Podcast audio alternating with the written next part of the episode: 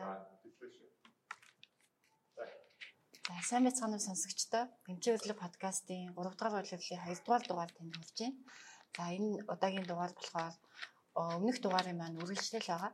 Бид нэр болохоор минь болон Denk Pharma хамтарсан гүйлтийн чаленж зохион байгуулж байгаа. Тэгээ энэ хүү чаленжийн хүрээнд та бүхэнд гүйлтийн спортын талаар, гүйлтийн талаар зөв мэдээлэл хүргэх үүднээс ингээд цуврал дугаар бэлтжиж хүргэж байна.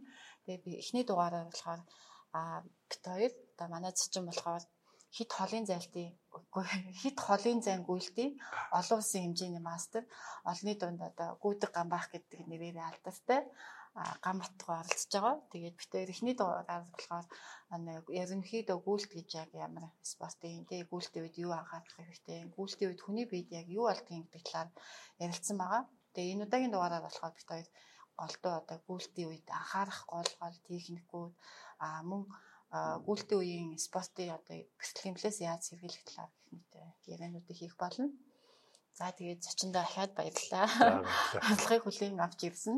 Тэгээ хоёулаа яриагаа юуны гүйлтийн үеийн спортын гэмтэл бэлтгэл тэр талаас нь хэлчихээ тий. Тэгэхээр та одоо гүйж тий тэгэхээр та одоо гүйж эхэлснээс хойш энэ бэлтгэл авч ирсэн үү? Юу юм? Авч ирсэн. Хэд хэдэн удаа айгүй том гэмтэл авч ирсэн. Аа ийм учраас би нөгөө өөрөө гимчээсэн болохоор хүмүүст айгу сануулж зөвлөх юмсан гэж бодоод байдаг л да. Тийм ч учраас би цувралын пост бичээд байдаг л да. Би анх юу юугаач мэдэхгүй зүгээр ингээд нөгөө илүүдэл жинтэй байсан тэрийг хасах гад ингээд гүгээд эхэлсэн чинь. Анхны гэмтэл нөгөө шагааны менискс нөгөө холбоос тэр нөгөө засраад холбоос тасраад. Тэгээд бас нэг 3 4 сар гүйж чадахгүй. Тийм байдлаас ер нь гүйдэх хүн гүйхгүй болчихно гэхээр хэцүү. Хүмүүс хүүгээд байдаг, гой хүүгээд байдаг, хатгархаа суугаад байдаг. Тэгэл стресст нь. Тийм болохоор зэрэг гүйдэг дөнөөр энэ хамгийн болгоомжилж явах хэрэгтэй юм чил одоо энэ гэмтэл бэртлээс л сэргийлж явах хэрэгтэй. Тэгээд би нэг юмыг ойлгосон л та гүйлт гэдэг чинь тийм амар идэм биш юм байна. Тэгээд дараа нь би ахиллесийн шүрмс бас арайч тасраагүй сэмэрцсэн байсан. Тэгээд өвдөг бас нөгөө IT банд гэж байдаг шүү дээ өвдөхний хатан талын энэ холбоос бас ингээ өрөвссөн гэдэг янз янзын юм гэмтэл өртлөө салахгүй шинжтэй байсан л да. Тэгэхээр зэрэг за энэ ч бас ингэж болохгүй юм байна гэдэг айгүй нухацтай судалж уншиж ингэж ихээсэн л дээ хүн ер нь ер нь яаж гүйдгийг энэ нэг систем яаж ажилтгийг гэдгийг бол ойлгож авсан. Тэгэхээр зэрэг эндээс а одоо би залуучуудад хандаж зөвлөхөд хит хитэн гол хүчин зүйл байгаа. Гэмтэл хүртлээс сэргийлэх. Нэгдүгээрт ачааллаа хитүүлж болохгүй. Ялангуяа эхлэн гөгчд бол одоо эхний постн дээр бит хоёр нөгөө хурд тааруулга хурдаа тааруулаад тэгээд нөгөө ачаалаа тааруулаад амьдралынхаа хэм маяг тааруулаад хэдэн өдөр бүөх үү гэдгээ те төлөвлөгөөтэйг өвлөх зүгээр гэдээсэн шүү дээ. Тэгээд төлөвлөгөөний дагуу ачаалаа өөртөө тааруулж байгаа хэрэгтэй. Ачаал ихтснээс чинь болол ер нь гэмтэл бит салахгүй байгаа. А гүүжин гэдэг чинь чиний булчингууд дээр үе мөч холбоосууд дээр чи асар их ачаал ирж байгаа. Маш их юм баг цохилтууд ирж байгаа. Тэр нөгөө булчингууд чинь микро төвшөндөө эсийн төвшөндөө айгүй их няцарч бяцраад гэмтдсэн байгаа байхгүй юу. Тэр яах ёстой гэхээр зэрэг тэр чинь нэг 24 цагийн дараа л нэг юм сэргэж эхэлнэ. Өөрөө өөрийгөө идрээгээд ингээд сэргэж нөхөн төлжиж эхэлнэ гэсэн үг шүү дээ. Тэгэхээр зэрэг эхлэн гөгчдөө өдөр болгоо гүгээд байж болохгүй. Ядаж нэг өнжөөд нэг өгдөг юм уу те. Аа тэгээд нэг 7 хоногт нь 2 3 3-аас 4 удаа гөөхөд бол ер нь их идеалны вариант гоё таардаг л да. Тэгээд ачаалаа сайхан тааруулах хэрэгтэй. Хоёрдугаарт би тэгээд нөгөө IT банд өвдсөн шалтгааныг яг өөр дээр мэдэрсэн байхгүй юу. IT банд гэдэг маань энэ одоо энэ өвдөгний гадна талд ихэвчлэн гүдэг улсууд бол айгүй төгөөмөл тохиолддог. Өвдөгний гадна талд ингээ өвдөд идэг. Тэгээ юунаас болж ийн үгээ судлаад үзсэн чинь миний өвзгний булчин а энэ хамстер ингээд гойны арын булчин айгүй сол хөгжилтэй байсан юм байлээ л дээ. Би нөгөө нөгөө сошиалаар нөгөө гадны гүгчтэй айгүй олон найзууд тавих байхгүй. Тэгээд тэднээс асаа ингээд асуугаад судлаад байсан чи харин тэрнээс болдсон шүү. Тэр ингээд өрснөөс болд ингээд. Тэгээд гэсэн чинь ийм очтой юм байлээ. Хүний одоо гүйж явахын процессд оролцож байгаа олон булчингууд байгаа шүү дээ, тэ. тэр булчингууд чинь нэг нь сул нөгөөх нь илүү хөгжилтэй байх юм бол тэр сул хөгжилтэй булчингууд дээр ачаал илүү ирээд тэр нь нөгөө үүргээ гүйцэтгэж чадахгүй одоо нөгөө амаржины үүрэгтэй гэж би яриадсэн тий.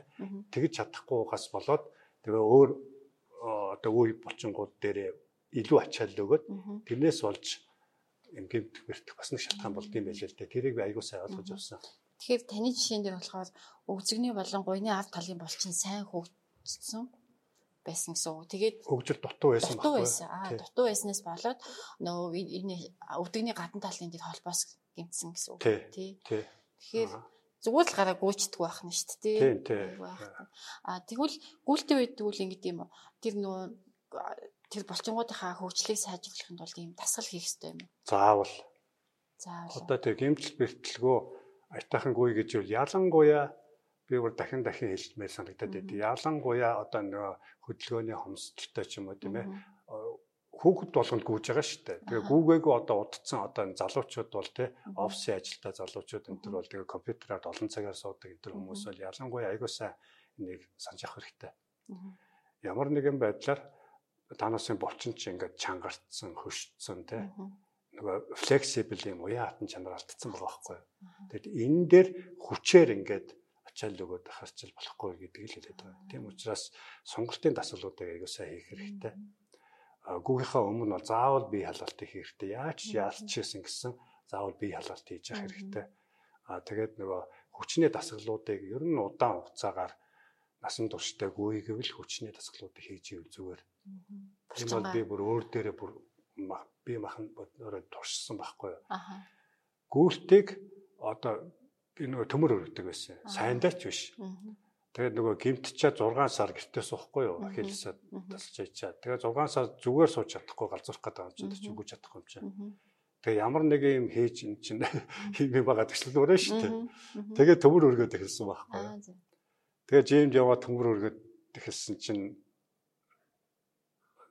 тэгээд гимтэл бэртэл гэдэг юм бол тэрнээс хойш түтү түтү байхгүй болсон нэр. Тэгээд бид тэрийг яасан гэхээр зэрэг үндсэн таталт, нурууны үндсэн таталтыгээд нөгөө спот суулт муулт гэдэг тий. Ямар болчих яаж ажиллаж гинүү гэдгийг харж байгаа л тэр дасгалуудаа түлхүү хийгээд ингээл явж штэ. Тэгээ ингээд ирсэн чи харин тэрнээс хойш ерөөсөө гэмтэж бүртээгүй шүү. Азар. Өндөр тунтай калогийн гиалуроны хүчил витамин К агуулсан үе хамгаалах герман үений тэжээл артро актив залуунаас уян хөдөлгөөн За тэгэхээр та нөгөөний түрүүн ахилийн шүрмсөө гимтээжсэн гэдээсэн тий. Тэгэхээр та таны одоо ахилийн шүрмсний гимтэл ер нь ямар шалтгаантай байсан? Ер нь энэ төрлийн гимтэл бас нэлээд их тохиолдод идэм билээ. Ер нь ямар шалтгаантай байна? Яаж сэргийлэхээр байна? Тэр талаар ярьж. Ааха. Бас нэг юм идэхгүйгээсээ болоод бас бэлтжсэн байлаа л дээ. Сүүлд нь судлаад үзэхдээ зэрэг тэр үед нэг юм өксүүрийн бэлтгэл аягүй хийдэг байсан Өксүүр. Өксүүр газар. Гүгэд тахгүй. Тэгэхээр чи мэдээж ингээ хар ухаанаар бодохоор зэрэг ахилсын ахилс чинь тий. Энэ улнаасаа хөлний арын тэр нарийн журмс шүү дээ. Тэр тэгээд нэгдүгээрт нөгөө хөшцсөн байсан хатуурцсан байсан булчин. Тэгээд дээрэс нь ачаал өгөөд ирэхээр зэрэг миний гэмтэл бол тийм л учиртай юм байна лээ. Сүүлд нь харамсалтай нь би тэрийг тухайн үедээ мэдтгүй байж.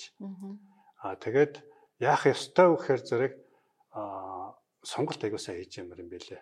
Одоо кафрейс гэдэг чинь үлми дээрээ ингээд босоод те ингээд босоод суугаад босоод суугаад тэгээд нөгөө ирээн булчингаа ажилуулад тэгээд ингээд үлми дээр ингээд жигээд ингээд эсвэл өвдгөө ингэж тавьж сууж байгаа өвдгөн дээрээ ингээ юм тавьж байгаа ч юм уу те хүүхэд суулгаж жагаад хөлөө ингээд өргөөд байдаг ч юм уу зургт маргт үзэж явах та ч юм уу те. Ингээд явуулах аягүй сайн сонголт болд юм байлээ. Тэр ингээд нэг уян хатан л байх хэвээр юм нь. Хатуурчаараа зэрэгэл болох очиад байгаа юм л да. Сэмэрдэг тасардаг гэж байгаа шүү дээ. Ахилийн шүрмс тий тий. минийх бол азар нэг хаахтар тасрааг бүр сэмэрсэн байсан. Аа. Тэгээд бас нэг ахилисын шүрмс чинь тэр чинь ахилис тендон бурситис гэдэг одоо одоо тэр ахиллесчин хөлний чинь арын нөгөө яс тэр шүрмс хоёрын чинь завсраар ингээд нэг шингэн уутан цөр үсчихэж байгаа юм байл л те. Тийм тохиолдол бас аягүйх гардыг байлээ хөгчтэй хувьд. Тохиолдол аяга тохиолдол тэр нь бас ингээд бас нэг сонинд одоо тэр гүйдэггүй хүний хувьд ч гэсэн нөгөө эмгтээчийн хувьд өндөр өсгөтэй өндөр өсгөтэй ч яг нэг төвлөний арын нэг хатуу хэсэг нь холгоо тэр шөрөмсийг бас нэг өргөсүүлэх юм тохиолдол байдаг юм бэл. Аа за за мэдээд тахад юм. Мэдээд тахад гингүү тий. Дандаа л өсгөд байгуул яг тэр өсгөд байгуулыг чи ардлын тэр нөгөө 100 зай гэдэг болохоор тий. Тэр нь яг энэ ахил өнгө айгу давж авдаг шүү дээ тий. Тэгэхээр лент начмаар юм шиг байна тий. Тэгэхээр бас гимтээдэг байна шүү дээ. Тийм байл. Шинэ утлаа энэ төр өсгөдөө бас лент нагаа жоохон зөөлөхгүй бол тий. Аа тэгээд ахилийн шүрмс гимтэх нь болохоор бас нөгөө юуны эрдсэн зүтгэлтэй холбоотой бах тий. Шинэ зүтгэж байгаа. Тий. Одоо тэр микро элементүүд ч бүгдээрээ дутагдсанаас л тэр болж байгаа байхгүй юу? Аа. Тэгэхээр бас л нөгөө микро элементүүд эрдэс шимтэж л гэдэг юм авахал хэрэгтэй болж байна шүү дээ. Банга хэрэглэл болох хэрэгтэй л дээ. Аа булчин зангирдаг гэдэг байгаа шүү дээ. Тэрүүн та тэрийг магнит дутагдсанаас болдог гэсэн. Гэхдээ энэ булчингийн чангарал дээр нөгөө нэг юм барай марай хийгээл гэдэг шүү дээ. Тэгээ тэр хийргүүл дүнтэй байдیں۔ Булчин массаж бол айгүй чухал шүү дээ. Аа массаж чухал дээр нь нөгөө йог гүйлт хоёр чи айгүй гоё зохицтой шүү дээ. Нэгдүгээрт нөгөө сэтгэл санааны хувьд бас айгүй гоё тайвшруулж өгөн тэ. Хоёрдугаарт нөгөө сонголт тэгээ нөгөө булчин суллна. Ер нь йог хийгээд ахт бол айгүй гэмгүй шүү айгүй зүгээр. Йог. Тэгээ массаж бол ер нь тогтмол хийж яхад. Тэгээ чи орой ингээд зурх мөрт үзсэн сухтаа ингээл хөл хараа сууд нь шүү дээ. Тэгээд зуршил болцсон. Одоо жишээлбэл ингээд хөлөө энэ дээрээ тавиад ингээд жоох ингээд дараад ингээд суухчил ингээд суухчил энэ нөгөө ташааны эн чинь онгоож байгаа байхгүй юу? Эн чинь бол тэхгүй болохоор чинь чинь цоожлогдсон байгаа шүү дээ. Жаахан ингээд юм уу сууж явахдаа ингээд ч юм уу те. Ангал тасгал ийм сонголтуудаа ер нь бол хийж болохоор нь шүү дээ тий. Тий, ажил дээрээ ч гэсэн болно шүү дээ. Ер нь тэгээд хөдөлгөөнгөө олон цагаар энэ компьютераар суудаг л ер нь бүх булчингууд чинь чангарал үсгээд байгаа байхгүй. Тэгэхээр нэг дор хаяж за бүр ихэд макс ихэд нэг цаг ажиллаад босоод нэг хэдэн минут цонхонхоор явд юм уу те. Жохо ингэ сенс эргүүлдэг ч юм уу. Тэгээ оффистаа энэ ажил дээр энэ төр бас нэг жоохон хөдөлгөөнтэй байгаад байв зүгээр байхгүй. Ер нь болж игэл нэг хоёр гантел энэ төр аваад тавьчихвал бүр зүгээр шүү дээ. Тэгээ нөгөө биеэрээ биеийн жингэрээ хийдэг дасгалуудыг хийгээд те ажил дээрээ тэгээд байвал бас их зүгээр. Аа бас нэг юм их юм бол нөгөө хүүхэл бөөл дөрөгдөг гэж яриад байдаг шүү дээ. Тэр нь хийх дөргөнөлтөө угаасаа тий.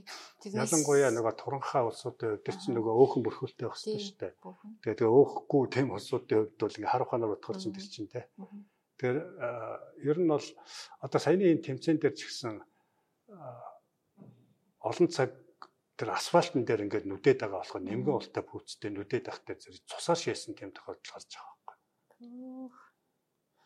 Тэр бөөр чинь нөгөө тэр вейлтүүдийг чинь нөгөө шүүд чадахгүй болчихж байгаа байхгүй тий. Тийм ээ. Тэгээд нөгөө ингэж чинь гэсэн үг баха. Бөөс чинь нөгөө ийм өөхөн бүсгүүлтэй нурууны ард талд нөгөө бэхлэгддэг. Өөхөн бүсгүүл нь бага болчоор ингээд унжилт гэдэг юм уусдаг гэдэг. Тэгэхээр одоо гүүх үед байнга л шин савчаад байдаг гэсэн үг тий. Тий. Дөрөлтөнд ороод байгаа байхгүй. А тэгээд нөгөө бөөгч өөрөө шүүх тэр нөгөө нэг үүрэг гүйцэтгэх шүүлтүүрээ үүргээ гүйцэж чадхаа байж байгаа байхгүй. Тэгээд цусаар шийдэж байгаа байхгүй. Тэгэхээр маш аюултай байх нь шүү дээ. Тэгэхээр бөөрний бүс зүүх хэрэгтэй юу? Бүс зүүх хэрэгтэй. А тэгээд дээрэс нь нөгөө шингэний дутагдд орохоор чинь ер нь шингэний дутагдд орсныгоо хянах хамгийн амархан арга бол шээсээрээ хянж болно. Аа тийм. Цангаа давал мэдээж яргүй юм те. А тишээгээд үзэхэд чи одоо ийм алюминий жуус шиг ч юм уу хүрэн мөрөн ингээд болцсон байх юм бол шингэний дутагдaltaй байна л гэсэн. Аа тэгээд шингэрээд ирэхээр тэр чинь нөгөө цэхэр өнгөтэй ингээл болоод ирнэ шүү дээ тий. Хэвэн болоод ирэхээр нь шээсээ харж явах их зүгээр. Тийм. Тэгэхээр шээсний өнгө улам тодроод ах юм бол шингэний зүтгэлд орж ийна л гэсэн үг байх юм шүү дээ тий. Тэг нөгөө усаа тэгээд нөгөө гүд гүд гүд гэж уудах чинь бас болохгүй тий. Шууд л давсгар явуул хасч шүү дээ. Тэгээд зэрэг ингээд өглөөнөөс орой хүртлээ баг багаар шимээл ер нь устай найзлаад тий ээ амьдралдаа тэгээс манайхан чинь монголчууд чинь усах аягүй дургу тийм. Ер нь нэг усуудаг тийм соёл байхгүй ч юм уу. Тэгээ сүүлийн үед л ус уух талаар нэлээх яриад тэгэл яаж уух талаар арга техник. Усвал заавал хоолны дараач мараас ч гэсэн тий. Заавал ууж явах хэрэгтэй шүү дээ тий. Сүлдээ бол чад би цаа авахгүй махгүй гэдэг шүү дээ. Тий. Ерөөсөө л ус ууж явах хэрэгтэй хань шүү дээ тий. За бэлтгэлийн хувьд тийм ээ. За тэгвэл та тэгээд тэр нөгөө бэлтлүүдийнхээ үед бас яаж эмчилсэн одоо ингээл гэртээ байж гэхээр байгаад одоо мэдээж 6 сарын дараа эргээс сэргэн гэж хэлдэг бах тий. Тэгэхээр тэр хооронд та яг нөгөө гүйж чадахгүй болохоор ингээл хэцүү л байсан юм байна л да тий. Тэгэхээр өөр одоо ямар юмар орлуулсан бэ? Бас эмчилгээний тал дээр ямар арга хэмжээ авсан бэ? Тэгээ би 6 сарын турш таягтай энэ төр явсан л да нэг. Зүгээр яг нэг сонир болгоод ингээ ярьчихад таягтай хүнд айгүй сонир мэдрэмт төрд юм байл шүү дээ.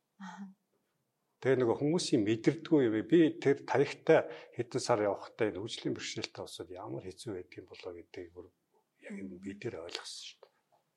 Одоо нэг нийтийн тээврээр автобус автобусанд ороход хүртэл ямар төвхтэй байдаг юм те. Тэрийг бол аймаар өс. Тэрнээс хойш тэр усууд айгүй өрдөг бас. Яг хэцүү юм байл л да. Яг хүн чинь нөгөө өөр дээр би махад ороод тулахаар л мэддэг юм л. Тэрнээс хойш одоо тэрэгэн цэцтэй хүний хажуугаар энэ төр нөгөө гүүж гарч энэ төр чадхаа байсан шүү дээ. Алхаад авдсан шүү дээ хажуугаар. Айгуу хэцүү. Тэгэхээр ер нь битийг битэрэ гэдгийг л айгуу сайн захимаар байна. Тэгээд тэр яаж бэрцэн гэмтэл бэртлээ илааршуулсан бай гэдэг дээр төвчээр хэрэгтэй. Одоо манайхан чи ингээд нөгөө нэг урдны пост дээр битээ нөгөө гүйлт чи айгуу гоё гоё юм гормонууд ялгаруулдаг амар хаппи болгодог гэж ярьсан шүү дээ тий.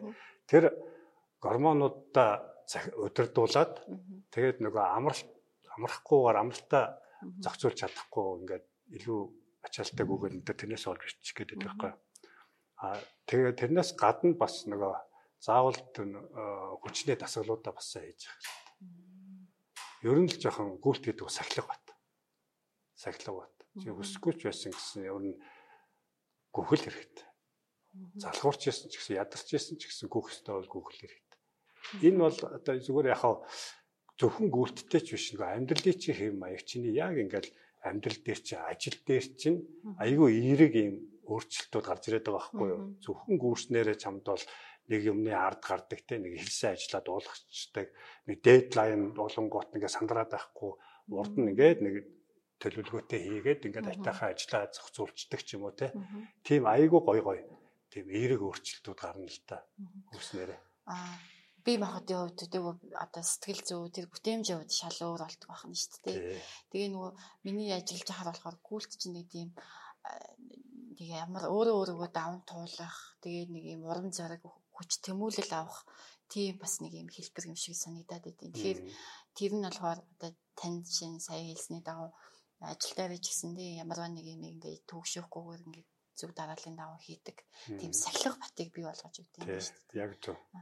Тэгээд одоо нөгөө Улаанбаатар марафон дээр ижил болгон болоод байгаа. Энэ бол ингээд хүмүүс тийм сэтэл өгөх зорилготой баг тий. Тий. Одоо олон хүмүүсийг гүйж эхлүүлэх тий. Тий. Тэгэхээр энэ дээр та таны бодлоор ямар гэдэг олон улсад одоо шинэ ийм гүйлтүүд нэлэх байдаг баг. Маш их одоо ямар ч орнд танаас ингээд нэг аял маяллаар явах юм бол гүйдэг босоод бол ер нь би жишээл тэгдгэлтэй ийш тийш гадаад мадад ганц нэг удаа явах юм бол тэр орнд тэр хугацаанд ямар гүйлтэд байна уу гэдэг ингээд интернетээр харахтай зэрэг ингээд урсаал ороод байна. Манайханд харьцангуй сүүлийн үед бол уралдаан тэмцээнд олон болж болдог болж байгаа. Уламжил болсон тэмцээнүүд байгаа. Тэгэхээр энэ нөгөө ямар нэгэн чи зориг тавиад Улаанбаатар марафонд 23 оны Улаанбаатар марафонд гүйч гэдэг юм уу те. Тэгээ зориг тавиад ингээд гүйтэй эхлүүлвэл чамд аюу гоё хөшөөрөг болно. Бүр мөнгөний урчлаа төрчих хэрэгтэй. Тэгэх юм бол мөнгө төрсөн юм чи гүйжил дараа штэ бэлтгэжил дараа штэ.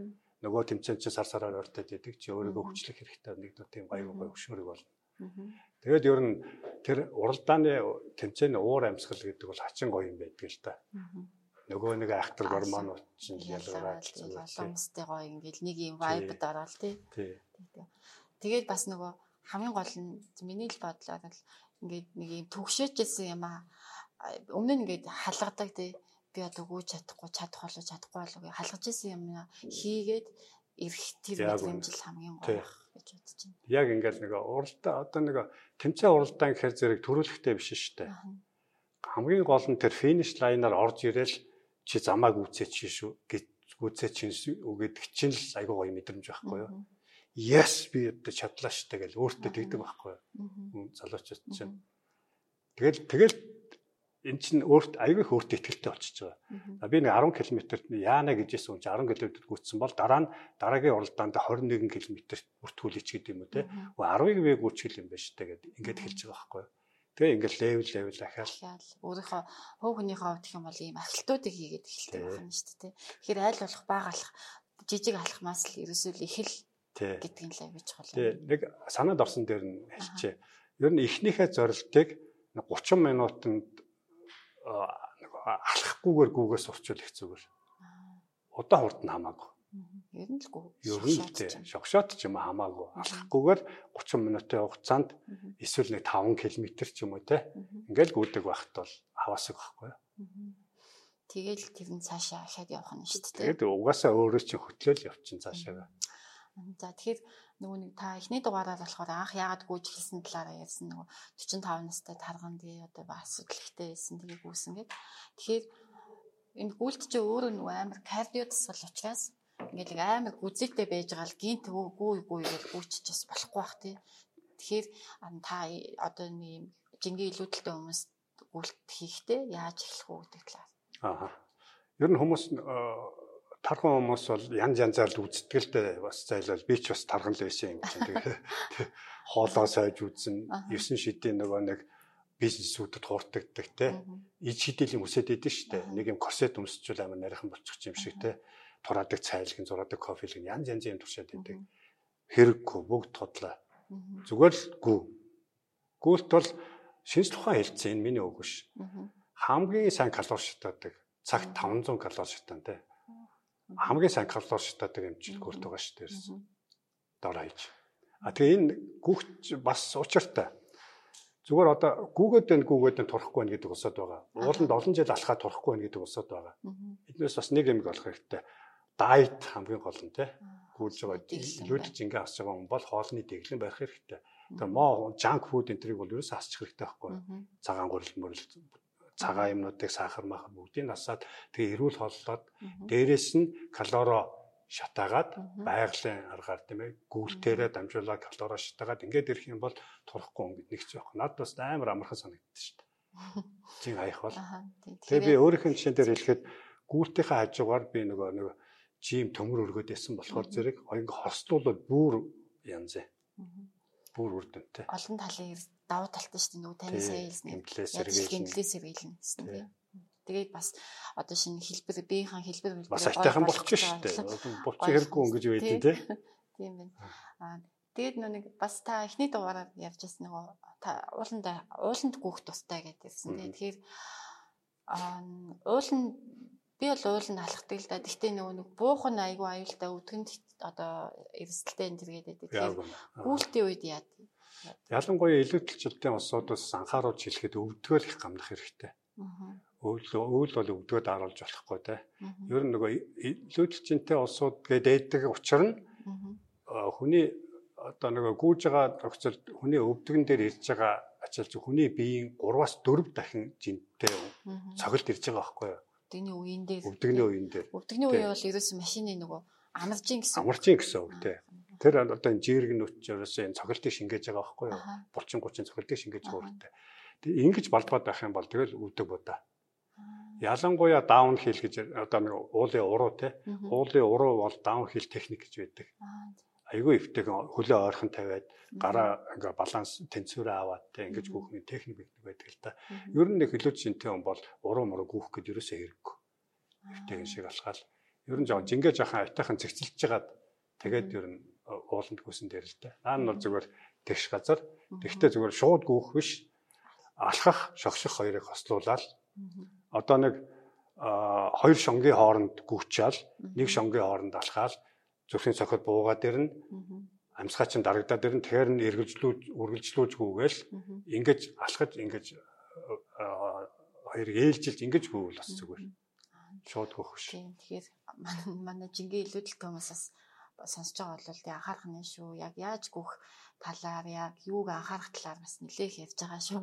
Яг гэх юм бол одоо манай нөгөө миний л бодол одоо нүүдэлчин соёлоос хотчлтыг шилжээд тэгээ нөгөө одоо нэг хоол хүнсний буруу хэрэглээс бол ард иргэдийн дунд айгүйх тархалт гиссэн тэр дундаа төвийн тархалт гэж нэрлэдэг. Хэвлийн тархалт гиссэн тэгэхээр одоо энэтэй тэмцээл ингээл амар хийсүүлжээ мулжээ тэгээл яст байхгүй юм алга тий. Тэгэхээр таны хэлж байгаа бол маш энгийн бахны ерөөсөлгүй гүүхтэй зөв техник эрхэл гэдэг юм байна чинь тий А хоёлын нөгөө эхлээд түрүү нөгөө гүйлтийн үеийн бэлтгэмлээс яаж сэргүүлэхийг асуусан тий. Тэгэхээр бэлтгэлээс сэргийлэхийн тулд бас нөгөө хувцас хэрэглэл аягүй чухал байх тий. Тэгэхээр та энэ хувцас хэрэглэл тэгээд дасгал хөдөлгөөн хоол гэдэг эдгээр ерхийд ингээ нэг юм юугаараа базаад хэлээд тайлбарлаад байна. За тий.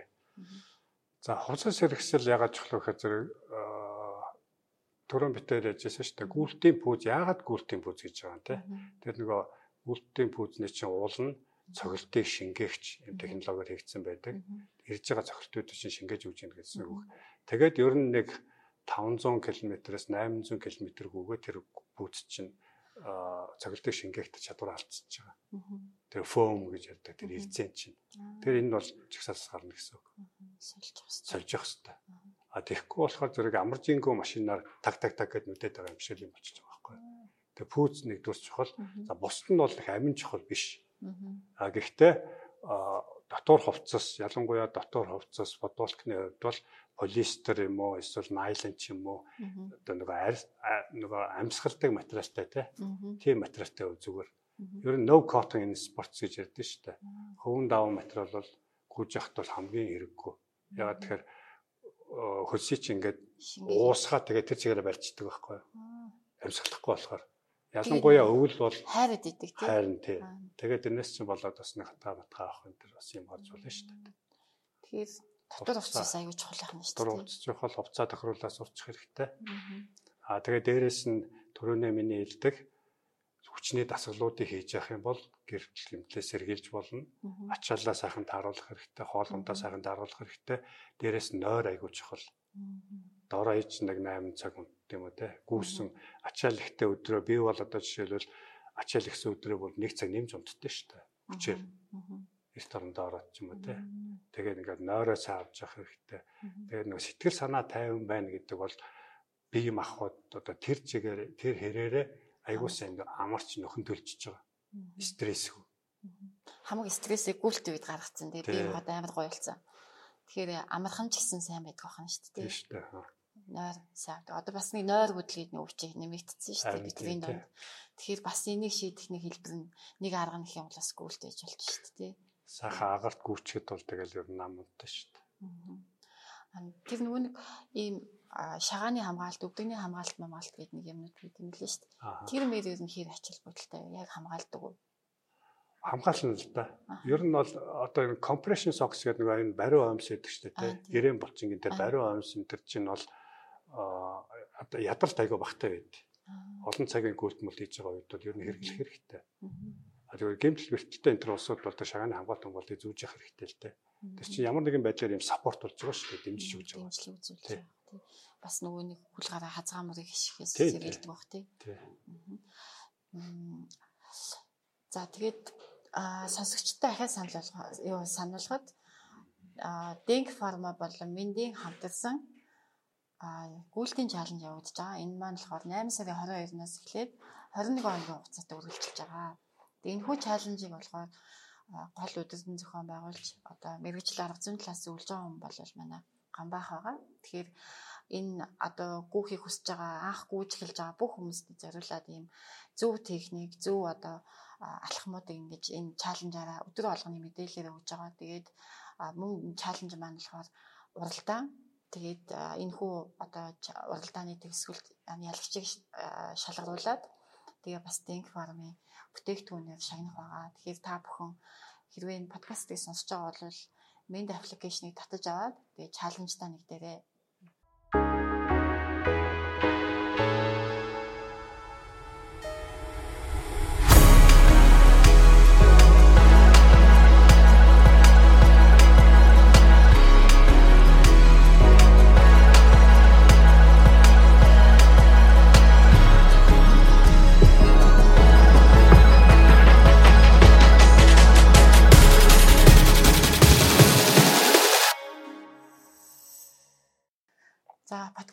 эргээд тавтамаар л.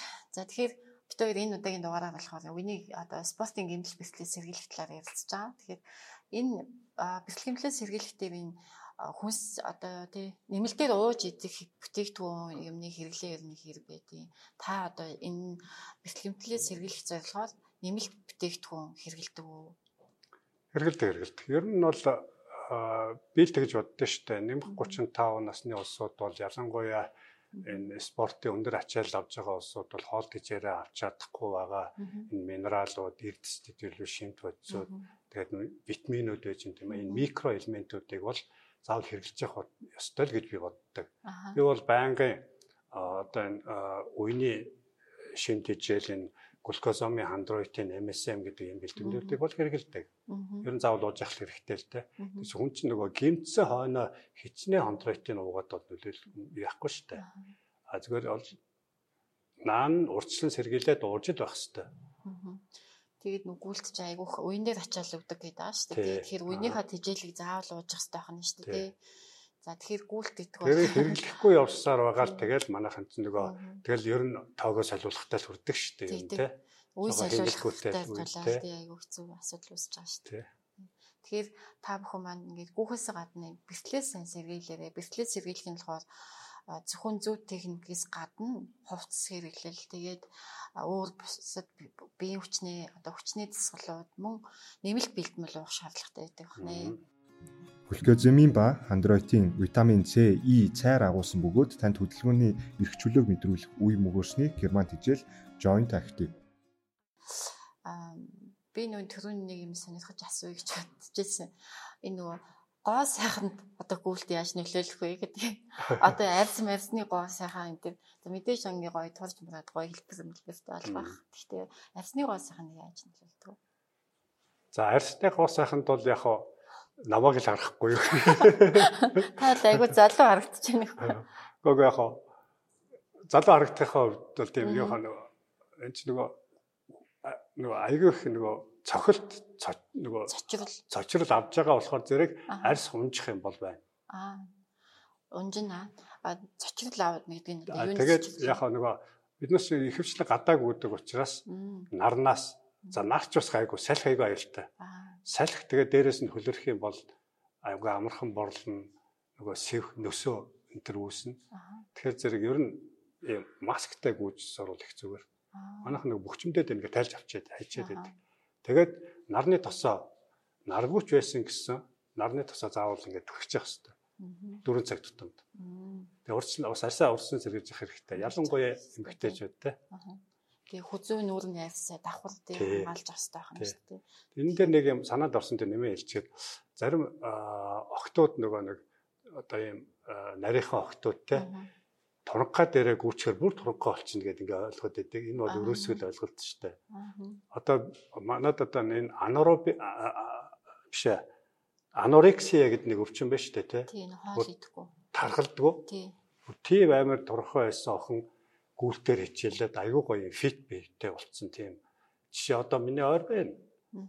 Тэгээ энэ бол аягүй өрөөсгөл ойлголт ч гэдгийг бас энэ ташинд бас нөгөө гоё нарийнхаа охтуудад хэлчмээр хэлчмээр байна. Би бол торхоо айгүй шаардлага байна гэж бодохгүй байна шүү дээ. Гүйлт бол спорт таны бүх бие махбодын эрүүл мэнд одоо шинэ биеийн эрүүл мэнд те бүх булчингийн ажиллагаанаас гадна нөгөө сэтгэл зүйн эрүүл мэндэд айгүй чухал байгаа шүү дээ. Дээрээс нь тэгээ булчин чинь нэг юм tone up ингээ гоё болоод ирэхээр бүр гоё болно шүү дээ. Тэгэхээр зэрэг тэр нөгөө гүүхэр зэрэг гойны бүдүүрн мүдүүрн гэдэг ингээд жоохон өрөөсгөл ойлголт байд юм билээ. Тэр бол одлоо шүү. Бүр олмол гоё болно. За гоёлцгоё. Тийм болохоор зүгээр заавал нэг турах гэж байгаа гүүх биш шүү дээ тийм ээ. Турхаа усууч гэсэн бас гүүхэл хэрэгтэй. За би бас нэг өөрийнхөө сонирхчихсан асуултууд асуух гэнэ. Энэ нөгөө нэг урд өдөр нь найрах байгаа шалтцсан хүмүүс маргааш нь гүйж болох уу? Тий. Болохгүй шүү дээ. Айгүй итгэлтэй хэлсэн. Болохгүй гэж. Та болвол болно. Та таныг зүрх бодлоо. Яг би яг нэг нүгөө хэлэхэд заахан шатсан марцсан үед гараг үчтгэл те. Тэнгүүч нь мохоо өнөр гараад ингээл хөс сад тавиал ингээл шар тайлагдж байгаа байдаг л да. Тэгвэл ер нь бол өөр дээрээ ингээд анзаараад ахна зэрэг энд айгүй сөрмөглөөтэй. Шартна гэдэг бол тэгэл илгээг интэж байгаа хөөх шүү дээ. Нэг заавал шартаад шаардлахгүй тохирол зуухыг хичээх хэрэгтэй. За бүр шартчлаа гэхэд одоо нэг өглөө босон гутчил амаатцсан байдаг шүү дээ. Уруул муруул хатцсан, цайз тайвар яасан дээ. Сүүжилт олцсон тий. Би хайдраш нь болчихж байгаа байхгүй. Хам усыг чинь тэгээ дээрээс нь тэр эрдцүүдээ чинь бүгдийг сороод авчиж байгаа. Тэгээд өглөө босонгод анзаарах юм бол нөгөө рестинг харт рейт гэдэг амарч байгаа үеийн зүрхний цохилт чи өссөн байдаг байхгүй. Зүрх зүрх амрааг. Тэгэхээр зүр зүрхэн дээр ч аягүй их цохилттой. Тэгэхээр зэрэг согтуу үедээ согтуу үедээ эсвэл шаардсны маргааш энэ төр гүүх гэд хэрэггүй. Миний сонсож байхад бол яг энэ урд өдөр нь арх уучаад маргааш нэм кардио буюу зүрхний ачаалтаа дасгал хийгээд зүрх нь намд зогссон гэсэн тиймэрхүү тохиолдол байд юм лээ. Тэгэхээр сая одоо гамбаахын тайлбараас саахан сонсон баг.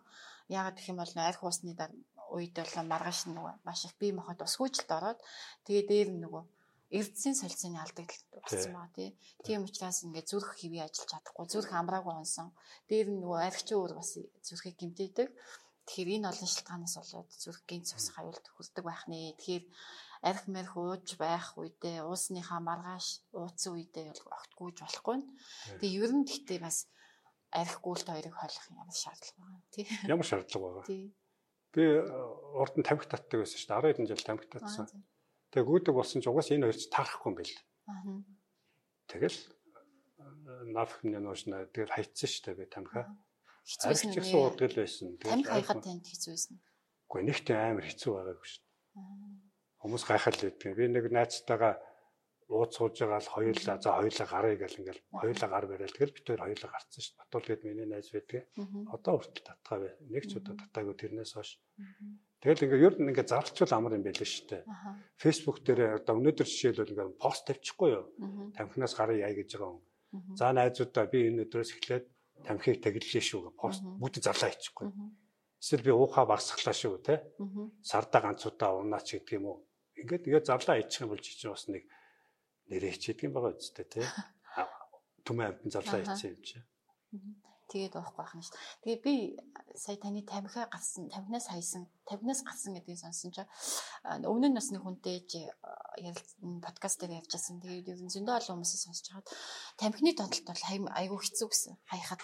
Тэгээд нөгөө ер нь одоо ийм донтолтуудыг ингэж часаад үсгээд хайхад хэцүү хоёр дахь донтолт гэж аах. Нэг нь болохоор хар тамхи, нөгөө хоёр дахь нь бараг тамхи гэж ярьд юм билээ.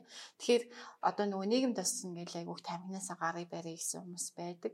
Хэрвээ бас хайж чадахгүй, гарч чадахгүй хэцүү байгаад байгаа бол бас гүйж болох нь шүү дээ. Би бол нэг донтолтой нөгөөгөөс салцсан шүү дээ. Аа. Тэгэл гүйлтэндээ донтоод ирэхээр зэрэг арх тамхи бол нэгтэй юм. Нэх өгүүлэгдэх нь багасч байгаа юм л да. Яг өгүүлэгдэн л дээ мэдээж. Гэхдээ л эн чинь чи тархичин л удирдах шүү дээ. Бүгдийн тархи. Тэгээ бүгдийн тархи. Би тэгээд нэг гүүж ах чинь айгүй их юм бодогддог болохоор зэрэг одоо энэ mind exercise гэдэг юм үүдэн те тархины дасгал айгүй хийдэг. Тэгэл хэрэгтэй хэрэггүйсэн шүү дээ юм бодогдно. Бүр ингээл гүнээсээ бясалгаж боддог байх нь шүү дээ. Ингээл бүр ингээ учир шалтгааны үүднээс нь бод. Гэв энэ орж ирэл ингээл ингээл бод хөврөөл идэв шүү дээ айгүй санаа. Тэгээ эндээс ингээд ягаад хэрэгтэй зэрэг одоо нэг өдөр тутмын амьдралтай хүн биднес чинь тэгэл нэг ингээл ажил мажилтай үед чинь их амар бодож чаддгүй шүү дээ яг үнэндээ те. Амар их ингээ бодол сарндаг тий. А эсвэл зүгээр ингээд нэг автобусанд цонхоор хараад ч юм уу ингээд бас нэг бодох үе бас байна те. Яг тэрнтэй адилхан гүүгээд явж байхад ялангуяа энэ ууланд ингээ ганцаараа гүүгээд явж байхад бол айгүй гоё амралт болдог л доо өөр ингээд бясалгал болоо. Тэгээ нөгөө шийдэж чадахгүй байсан юм чи шийдэл нь орж ирээд энэ төр. Айгүй гоё ингээд бодол цэгцэрдэн штэ. Тэрнийгээ гэдэг юм тарих амар гоё амарцсан. Тэгээ ямар ч стрессгүй тэгэл амар гоё болцол хэдэж шин. Тэр нь бас маш гоё ингээд таны сонсоход айгүй гоё байгаа байхгүй хүмүүс ингээд бас яг тэр байдлыг чинь мэдэрх гээл айгүйх цагийг зарцуулж байгаа шүү дээ. Зүгээр өдөхгүй байдлаар суух ч юм уу өөрийгөө тусгаарлаад нэг газар очих ч юм уу тэгж байгаа. Гэтэл чинь зүгээр хоёр нэг сумаар хит хитэн тулаа буудаж шүү дээ. Тэгэхээр гүйлт бол үнэхээр ач холбогдолтой гэдэг нь эндээс харагч байгаа гэж бодож байна. За тэгээд хоёрын яриа энд хүрээд өндөрлж байна. Тэгээ та одоо сүүлийн минутанд бас нэг гүйлттэй холбоот таны одоо яг бүр үнэхээр хэлхийг хүсэж байгаа тэр зүйлсүүдээ базаад хэлж болох юм. Аа за. За юуны өмнө одоо нэг манай хөтлөгч маань түрүүнд дурдсан Mint application Тэгээд Denk Farm-ын хамтарсан энэ гүйлтийн челленж болж байгаа. Энэ челленжид та бүхний нэг дээрээ гэж урьж байна. өөрийгөө ялан дийлж тийм өөртөө сэтэл өгч гүйлтэйг ер нь амьдралын хэм маягаа болгоод өөртөө юм дадал зуршил гээд болгоод тогтоочих юм бол та нарын амьдралдаа хийсэн хамгийн зөв шийдвэрүүд чинь нэг болох байхаа л гэж би найдаж байна. Тэгээ гүүгээрээ залуучуудаа тэгтээ одоо энэ мэндийн залуучуудын бол гаргасан энэ контентуудыг аягүй сайн судлаарай, уншаарай. Тэгээд өөрийгөө жоохон хүчлээрээ ер нь өөр залхуурал хошин татаад байдаг шүү дээ. Хүн болгон ингээ гүүх хэрэмэлзэл байгаа. Мэдээж хэрэг те. Гой гүйдэг баймаар байна. Гой залуучууд гой гүүгээд байна. Гой амжилттай яваа хүмүүс ч л тэгэл нэг юм эерэг бодолтой, өөдрөг үзэлтэй тэгээ ингээл спорттой холбогдцол байдаг шүү дээ. Ямар нэгэн байдлаар. Тэгэхээр энэ улсуудыг хараад үзсэн ч гэсэн тэр өөртөө энийг ингээд нэг дадал зуршил болгочих юм бол айгуу сайн. Гүүгээсээ л гэж хүсэж байна. Олон хүн гүүгээсээ гэдэг л бол миний айгуу хүсэл зорилго шүү дээ. Олон хүнийг гүйлтэнд донтуулах юмсан гэдэг бол одоо миний зорилго болчиход байна л да. Ч өөрийнхөө зорилгууд ингээ биелүүлээд ирэхээрээ зэрэг мөрөөдлөө биелүүлээд ирэхээрээ зэрэг олон хүмүүсийн мөрөөдлийг биелүүлж хүсэл төрж байгаа байхгүй юу? Тэгэхээр одоо таныг таньдаг хүмүүсийн өмнөөс а бас бидний яриаг сонсож байгаа хүмүүсийн өмнөөс танд чин сэтгэлээсээ баярлалаа гэж хэлье. Маш олон хүмүүсийн амьдралд ийм өөрчлөлтүүдийг бий болгоод тэгээд та өөрөө өөрөө олон хүнд ингээд бахархал жишээ болж өгч байгаа. Тэгээд энэ таны энэ одоо хүрэх гэж байгаа энэ сайн сайхан сэтэл сайн сайхан зорилго чинь бүр олон хүмүүсийг одоо сайхан амьдрал руу хөтлөөсэй гэж хүсэж байна. Энэ бол зөвхөн гүйлтийн тухай биш гүүхээр дамжуулаад ямар олон хүний амьдралд эерэг өөрчлөлтүүдийг бий болгодог талаар манай цочин маань сайн ярьсан. Тэгэхээр та бүхний амьдрал бүх сайн сайхан бүхэн үсэе. Тэгээд гамбаахын одоо яриануудыг анхааралтай чанаад амьдралдаа өөрчлөлтүүдийг хийгэрэй гэж өсөөрөө. Тэгээд миний баярлалаа. авч эзэнд маш их баярлалаа. Таны энэ хийж байгаа ажилд үнэхээр их талархаж яваа шүү гэж хэлмээр байна. За баярлалаа. Өрсөнд ч баярлалаа. За. За баярлалаа та бүхэндээ.